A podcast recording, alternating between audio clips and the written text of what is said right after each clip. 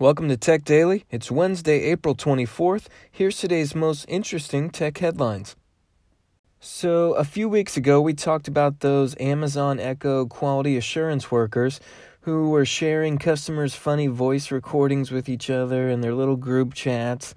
Well, Bloomberg reports today that some of those same employees can also see where you live.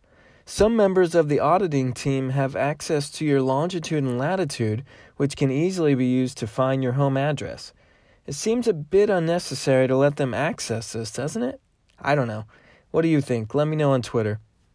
During AT&T's earning call today, CEO Randall Stephenson hinted that once 5G really gets going, customers might pay more for it than their current LTE data. He likened it to a home internet provider offering different tiers of speeds at different prices.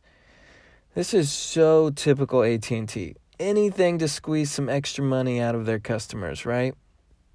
This is pretty cool. There's a new Slack channel that will give you a thousand bucks if you can guess the word of the day.